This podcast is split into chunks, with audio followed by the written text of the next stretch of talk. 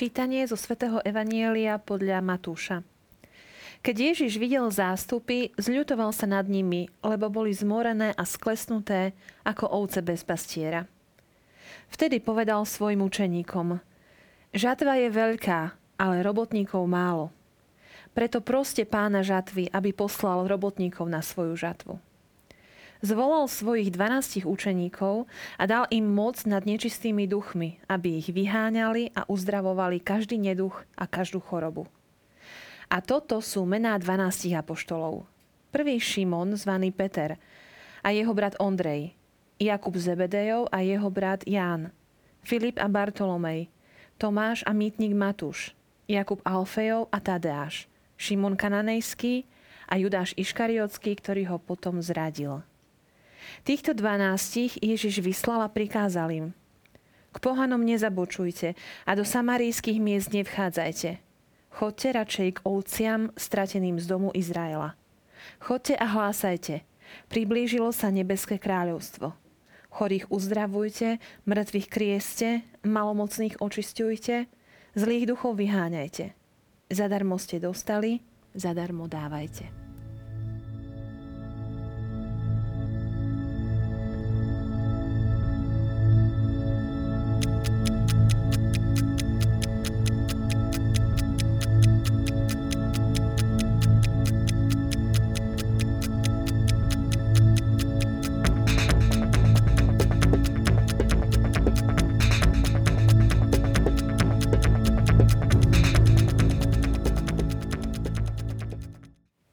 Priatelia, žatva je veľká a pán Ježiš pozýva do práce.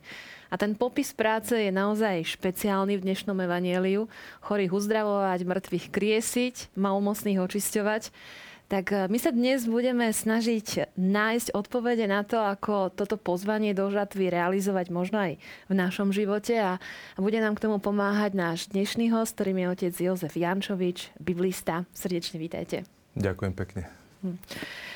Poďme sa hneď pozrieť na tú prvú vetu, ktorou začína dnešné evanielium a tá znie, keď Ježiš videl zástupy, zľutoval sa nad nimi, lebo boli zmorené a sklesnuté ako ovce bez pastiera. Ježiš má v sebe emóciu. A čo nám to hovorí hneď na začiatku? Áno, tento úsek, ktorý je v podstate naratívny, je to rozprávanie k celej tej reči, ktorá potom teda príde v tej 10. kapitole, je veľmi dôležitý a kľúčový, pretože on tvorí taký vstup do toho jeho e, do tej jeho reči, misionárskej reči, ktorá bude teda potom v 10. kapitole veľmi podrobne mm, ponúknutá. A čo je zaujímavé, práve mm, ten Ježišov postoj, keď videl zástupy, ktoré boli v tom stave, boli zmorené, skleslé ako ovce bez pastiera, tak sa nad nimi zlutoval. My nájdeme v synoptických evaneliách, teda v Markovom, Matúšovom aj Lukášovom evaneliu, práve častý motív zlutovania sa Ježiša. Je to motív milosrdenstva mimochodom a je vyjadrený takým špecifickým slovesom, ktoré poukazuje na vnútornosti, spláchná. Práve to slovo, sloveso, ktoré tam je, spláchnisté, je v pasíve a naznačuje, že sa mu pohlo akoby vnútro, zlutoval sa nad nimi. Teda je to sucitná Ježišova láska, ktorá pristúpi k istému konaniu. A práve my aj na inom mieste môžeme sa možno pozrieť, kde nájdeme tento motív zlutovania sa, tak keď by sme listovali v Matúšovom evaníliu, tak nájdeme napríklad v 14. kapitole, keď vystúpil a videl veľký zástup, zlutoval sa nad nimi a uzdravoval im chorých. Potom neskôr v 15. kapitole, kde Ježiš sám vyjadrí tento svoj pocit, v 32. verši Ježiš zvolal svojich učeníkov a povedal, ľúto mi je zástupu, lebo už 3 dni sa zdržiavajú pri mňa a nemajú čo jesť a na to urobí mm. ten zázrak rozmnoženia chlebov. No a potom v Jerichu, keď uzdraví dvoch slepcov, tak v 20. kapitole Matúšovho Evanília nájdeme, že Ježiš sa zlutoval nad nimi, dotkol sa ich očí a hneď videli a išli za ním. Ak v týchto uvedených prípadoch, ktoré sme si prešli, je súcit vyvolaný konkrétnou núdzou, tu je príčina v našom texte uvedená viac menej všeobecne. Je to stav práve toho zástupu. E, títo ľudia boli doslova vysílení. Používa sa tam tiež pomerne silné sloveso v grečtine skilo.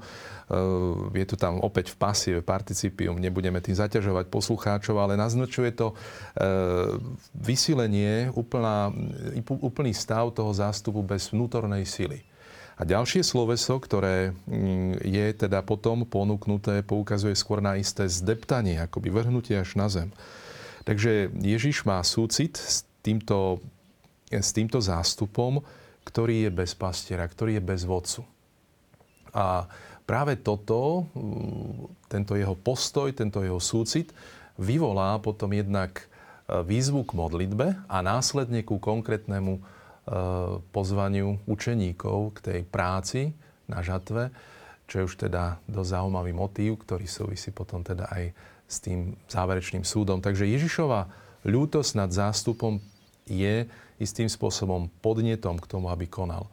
Je to súcitná Božia láska, ktorá sa Ježišovi prejavuje skutočne takým markantným spôsobom a práve to silné sloveso aj v tom pôvodnom jazyku, v tej gréčtine sa odráža mimochodom od toho hebrejského základu, kde napríklad e, to milosrdenstvo označované pojmom rachamim označuje ženské lono v post- alebo maternicu, tam, kde rastie e, každý jeden človek.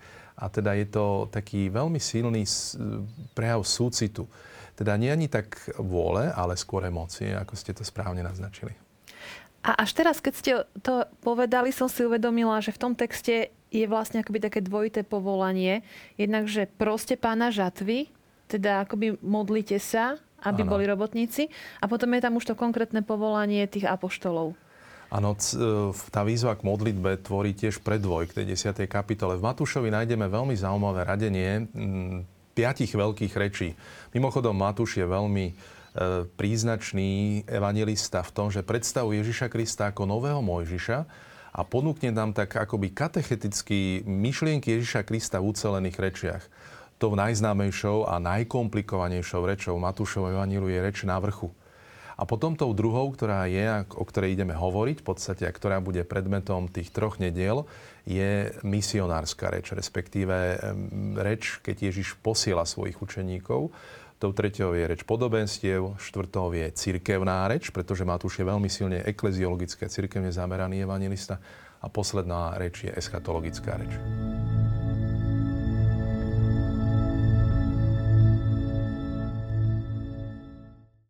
Ježiš prejavil ten súcit preto, lebo videl, že zástupy sú ako ovce bez pastiera.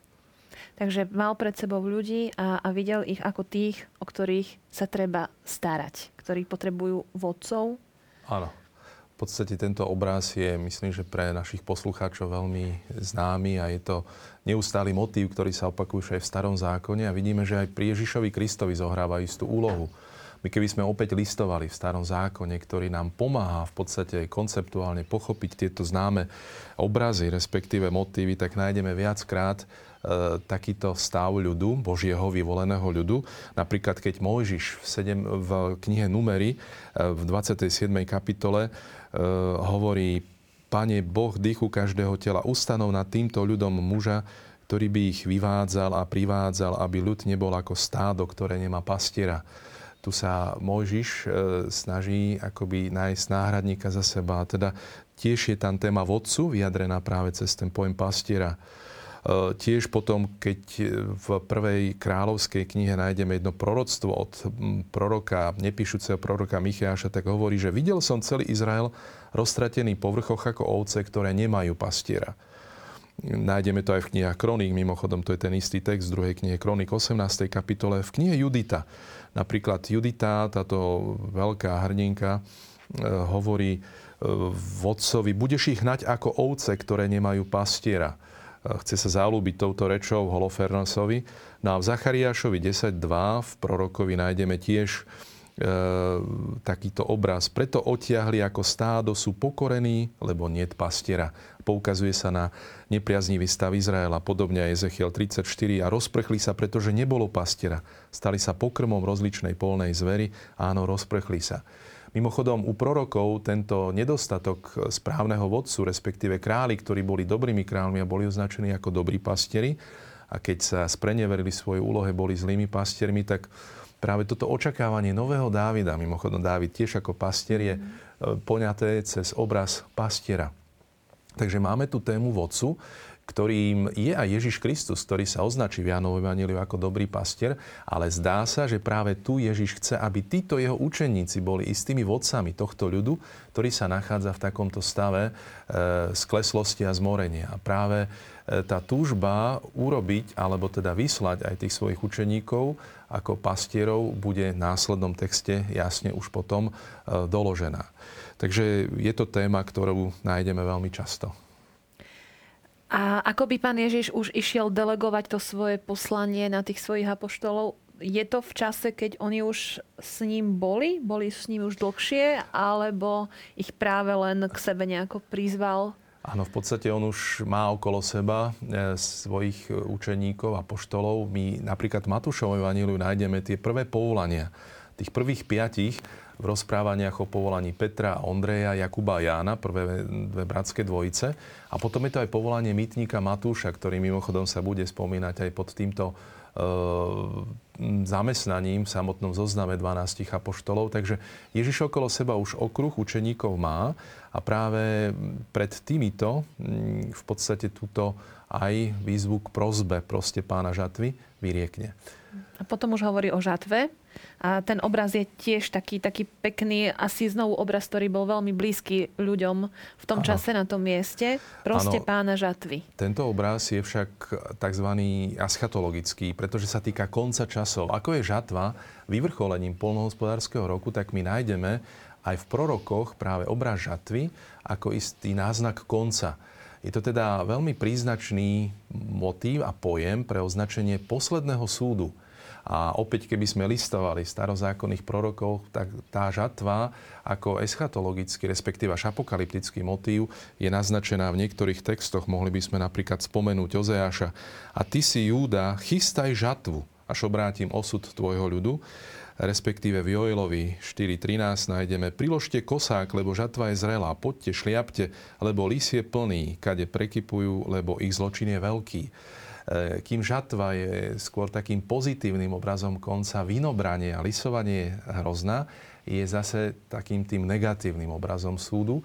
Ale teda vidíme tú, tú tému žatvy ako vnesenie do e, toho stavu, v ktorom sa nachádza ten ľud. A teda je to istá, istý odkaz aj teologický, že už nastáva v Ježišovi koniec, akoby e, v Ježišovi Kristovi a v jeho poslaní apoštolov nastáva akoby ten definitívny koniec a práve v tom prijatí tých učeníkov, ktoré Ježiš rozpošle, e, pre človeka tiež ten definitívny osud sa do istej miery akoby spečaťuje. Je to veľmi zaujímavé, lebo modlitba je tu podstate prípravou na to, aby stále ten, ktorý je hrdinom celej tej žatvy, a to je pán žatvy, to je Boh, to je Otec, a Ježiš opäť odkazuje na svojho Otca, aby proste prosil aj učeníci o poslanie týchto pastierov do žatvy. A teda spájajú sa nám tu dva veľmi zaujímavé obrazy z polnospodárskeho prostredia, respektíve z pastierskej kultúry.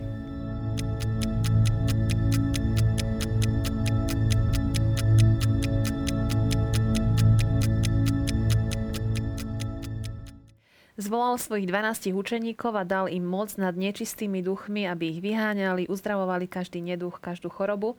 A toto sú mená 12 apoštolov. Už nebudem pokračovať, nebudem ich všetkých čítať, všetci ich veľmi dobre poznáme a tento zoznam sa nachádza, neviem či v každom evanieliu, ale, ale vo väčšine. A poďme sa pozrieť na, to, na ten počet 12 apoštolov, či je dôležité to číslo, aj možno na, na pozadie e, apoštolov, kto sú, pre, prečo sú tie mená usporiadané, ako sú usporiadané. Určite tam bude mm-hmm. niečo, niečo zaujímavé pre nás. Hej, takže v podstate Ježiš v tej 10. kapitole, z ktorej ste začali čítať z toho úvodu, je akoby taký predvoj tej odpovede Božej na tú modlitbu prosiť pána žatvy, keď on sám pristúpi k tomu a zvolí týchto učeníkov, 12 učeníkov, ako 12 apoštolov.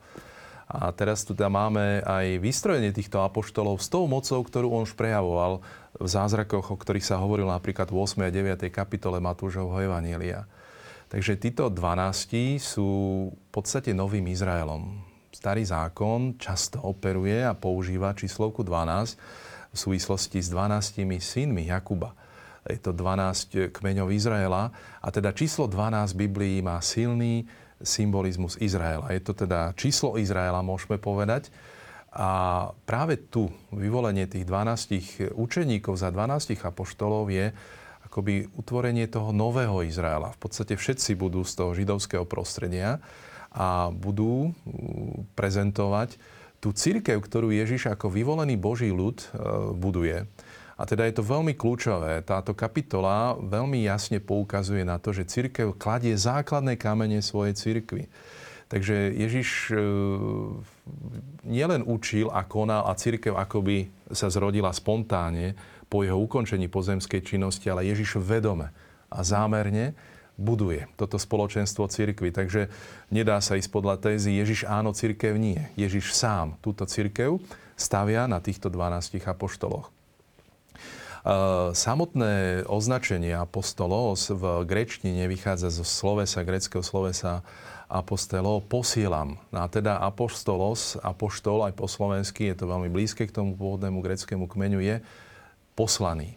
Poslaný človek Ježišom Kristom, vystrojený jeho mocou a v tomto prípade 12 e, bude terminus technicus, alebo môžeme označiť, že bude to v podstate e, odborný, alebo teda bežný, bežné označenie skupiny 12 apoštolov. Niekedy sa hovorí len voľne o 12 a myslí sa práve na 12 apoštolov. No a práve tu v Matúšovi prvýkrát zaznieva tento zoznam, ktorý inde, napríklad v Markovi a Lukášovi, nájdeme e, citovaný už skôr, ale tu ho máme práve v tom kontexte misijnej reči. No a čo je veľmi špecifické pre Matúša, pretože Matúš postaví pozíciu, a teda stavia pozíciu Petra veľmi do popredia, takže u Matúša nájdeme také špecifika, keď si pozrieme napríklad pri tom zozname, že Peter je označený práve ako ten, ktorý je po latinsky primus, alebo po grécky protos.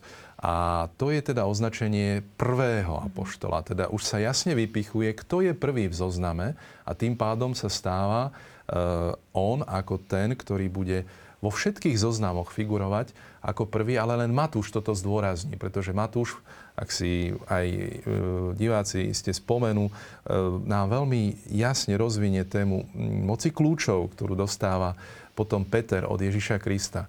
Len Matúš to takto rozvinie, čo je teda základom potom aj z tej kontroverzie medzi katolíkmi a ostatnými kresťanmi a postavenie Petra ako nástupcu Ježiša Krista. No a práve toto vypichnutie Petra v zozname je veľmi kľúčové. Čo je zase veľmi zrejme, zo všetkých zoznamov na konci stojí aj s tým označením, prečo je na konci práve Judáš Iškariotský. E, Matúš nám podá však v tom zozname e, skupiny podvoch. Vždy sú prepojené tie mená spojkou A. No a začína sa v podstate, Matúš nám podá aj teda vlastné meno mm, Petra Šimon, zvaný Peter, jeho brat Ondrej, Jakub Zebedeo a jeho brat Ján. Filipa Bartolomej. Na čo špecifikum? Bežne nastupuje potom Matúš v iných zoznamoch, ale tu je Matúš predchádzaný Tomášom v tomto zozname. Jedine v Matúšovom evaníliu Matúš má aj označenie ako mýtnik. E, a teda je to istým spôsobom e, špecifikum, ktoré prináša len Matúšov evanílium. A my máme teda o povolaní Matúša potom veľmi jasný aj e, príbeh, ktorý teda opäť e, nájdeme s menom Matúša, Matúšom Evanielu, lebo inde sa nachádza mytník Lévy. Mm-hmm. Nie je vylúčené, že teda tento Matúš mohol mať aj meno Lévy, ale teda len Matúš nám takto presne e, označí e, seba potom aj v tom zozname ako mytníka. E, Jakub Alfejova, Tadeáš a potom Šimon Kananejský a Judáš Iškariotský, ktorý ho potom zradil. Takže máme tu tieto skupiny, sú to mená grécké, sú to mená hebrejské, respektíve aramejské. A teda tu sa už samozrejme aj ten vplyv tej helenskej gréckej kultúry odráža aj v menách týchto apoštolov.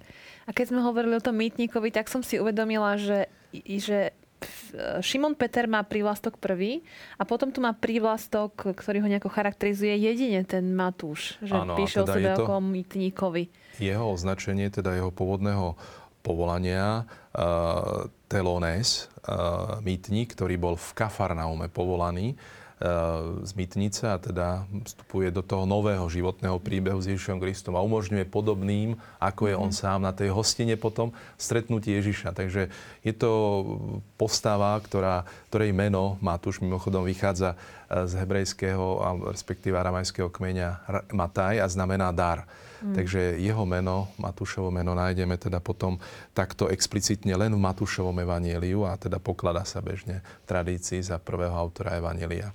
Mne sa to zdalo, ako by to, to mýtnik nebolo veľmi pozitívne označenie v tom čase, ako keby on chcel tak naznačiť, že, že aj ľudia ako ja môžu Veľmi dobrá intuícia, áno. Ježiša. Práve aj toto, post, toto označenie mýtník a teda zaradenie sa za Tomáša, bežne býva Matúš pred Tomášom, naznačuje tu jeho pokornú pozíciu a teda aj on tu zohráva istú úlohu, významnú úlohu.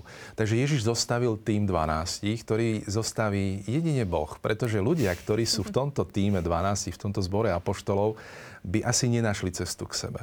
A čo je zaujímavé, Ježiš je učiteľ, e, samozrejme viac ako učiteľ je bohočlovek, ktorý týchto ľudí povolá k sebe.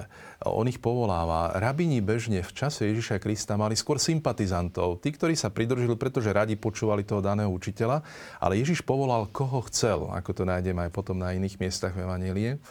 Takže Ježiš si buduje tento e, zbor 12, tento nový Izrael, kde vedľa rybárov nájdeme aj teda toho mytníka, ktorý od tých rybárov tie peniaze eh, vyberal pre Rimanov, ale nájdeme tu aj horlivcov. Napríklad Šimon Kananejský je eh, z radikálnej skupiny farizeov, ktorí chceli zvrhnúť rímsku nadvládu. Takže práve tu nájdeme miesto pre takýchto ľudí, ktorí bežne by cestu k sebe nemali. Takže aj toto zostavenie zboru 12 je jasným dokladom toho, že tu koná Boh a týchto ľudí povoláva do úžasnej úlohy byť apoštolmi a ohlasovateľmi Božieho kráľovstva.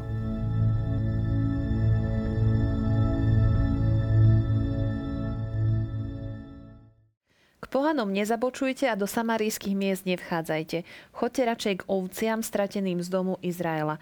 Ježiš veľmi jasne vyčlenuje alebo špecifikuje, čo je poslanie apoštolov. Bolo dôležité, aby išli len k Izraelitom? Sám Ježiš hovorí na istom mieste, že on je tu kvôli ovciam z domu Izraela a teda posiela aj svojich apoštolov v, tomto, e, v tejto línii, pretože e, sa naplňa opäť Boží prísľub zo Starého zákona, že tento vyvolený národ dostáva spásu ako prvý.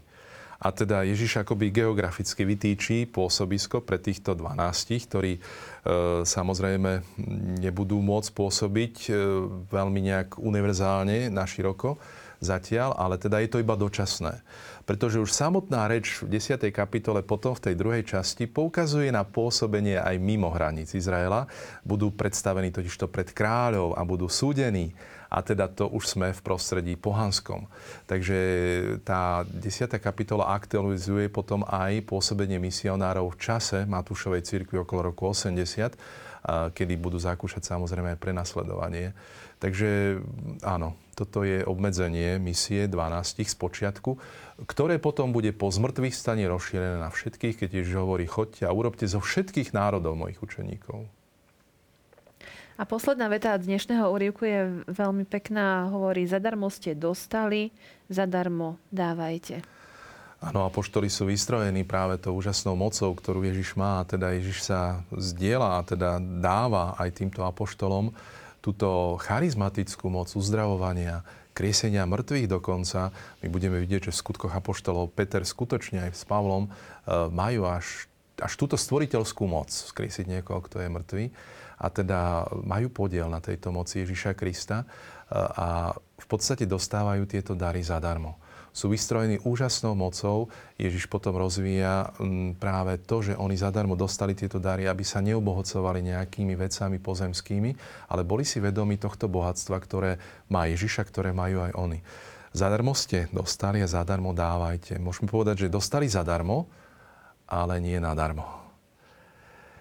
Takže keby sme chceli možno prejsť aj k tomu predmetu, ktorý mm, by mal zvýrazniť práve túto myšlienku, tak sú to práve tie otvorené dlane, ktoré sú príjmajúce e, tú vodu, ktorá prichádza z vrchu, aby ju akoby podávali ďalej. V podstate celé naše náboženstvo je postavené na tej e, báze príjmania. Človek sa môže len obohacovať tým, čo mu Boh dáva a apoštoli dostávajú tieto dary, aby ich oni posúvali ďalej, aby nimi slúžili tým, ku ktorým sú poslaní. A teda je to úžasné niečo, pretože aj v našom živote my dostávame mnohé dary bezpodmienečne, bez platenia, teda zadarmo. Naplňa sa niečo, čo už proroci predpovedali v starom zákone, napríklad Izaiáš.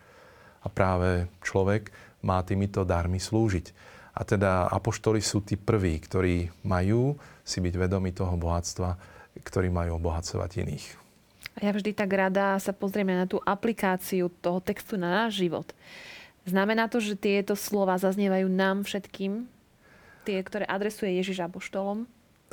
Istým spôsobom tieto charizmatické dary, ktoré Ježiš dáva týmto apoštolom, sú špecifické pre nich. Ale samozrejme, človek, ktorý sa zjednocuje s Ježišom Kristom, dokáže mať niekedy takú vieru, hoci ako horčičné zrnko, ale dokáže hýbať horami, respektíve presadzať moruše. No a toto je niečo, čo je bez nej označované ako charizmatická viera. Je to špecifický dar, ktorý dáva Boh len tomu, kto sa dokáže s ním zjednocovať. A kto sa zjednocuje s Bohom, tak má podiel aj na tej stvoriteľskej moci. Veď úžasným príkladom toho sú svedci, ktorí robili tiež veľké zázraky.